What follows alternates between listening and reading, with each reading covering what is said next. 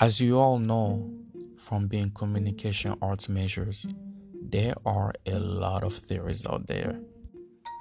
And one of my favorite is actually the social information processing theory, SIP. Social information processing theory explains how individuals use computer mediated communication to develop interpersonal impressions and to advance relational communication over time online. Now, that comes with its benefits and downsides. Now, this scenario happened to all of us at least once, where you're reading a text the sender sent with the intention of making you laugh, and, and um, you replied LOL, when in reality you are not LOLing. And that's the first downside not being able to read the nonverbal cues. And that's a big problem because nonverbal cues carry 93%, 93% of a message's meaning. That statistics comes from UCLA psychologist Albert Mehrabian's research on inconsistent messages or messages where the verbal and non-verbal content don't match. So that will be replying LOL to a text that did not make you laugh. Now, I know you are probably thinking the same thing I was thinking while doing the research for my TA presentation, which was well, we have video chat now, so perhaps this theory doesn't really apply to us now, but the theory mainly focuses on text. And one of the way to overcome not being able to read nonverbal cues is by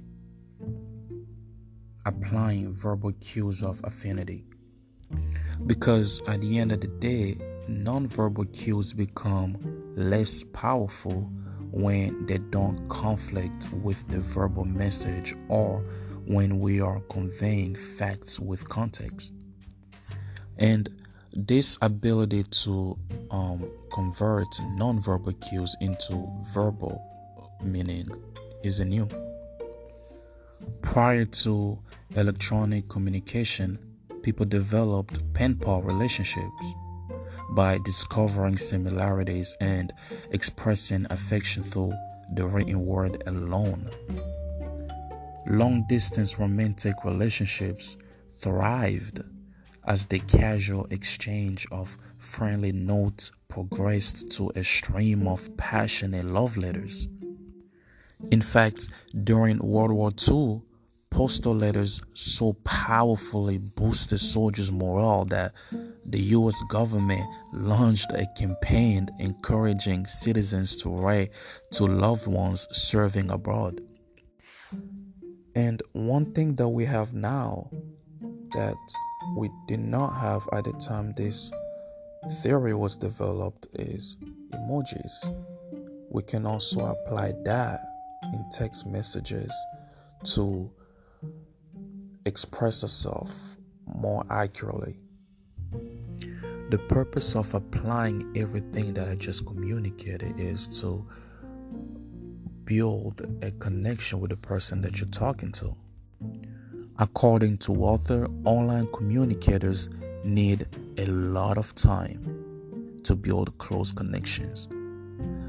The SIP SIP acronym suggests a liquid analogy that can help us understand Walther's thinking. Suppose someone hands you a 12 ounce glass of water, cola or beer, whatever drink you find refreshing. You could hoist the glass and chug the contents in a matter of seconds. That big gulp is similar to being face to face with someone you've just met and want to know better.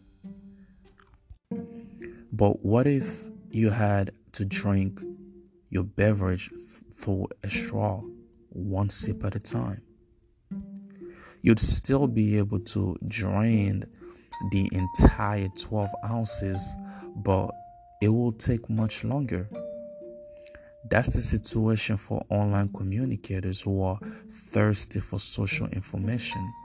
They end up with the same quantity and quality of interpersonal knowledge, but it accumulates at a slower rate.